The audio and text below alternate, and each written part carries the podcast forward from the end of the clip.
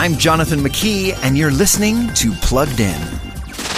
Good night, sleep tight, and don't let your screens keep you up all night. It's something pediatricians have been recommending for decades no screens in a bedroom. Something a little easier to enforce when devices were fewer and larger, but now that screens are in many of our kids' back pockets, it's a little trickier to keep them out of the bedroom. And the advice from your pediatrician hasn't changed. In fact, it's become a little more clear screens and sleep are not a good mix. One recent study revealed that for every 15 minutes teens spent watching YouTube, they had a 25% greater chance of getting fewer than seven hours of shut eye, and less sleep affects grades depression, athletic performance, and the list goes on. So if you're a mom or dad looking for helpful guidelines, no screens in a bedroom is a no-brainer.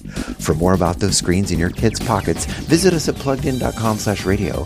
I'm Jonathan McKee, author of Parenting Generation Screen, with Focus on the Family's Plugged In.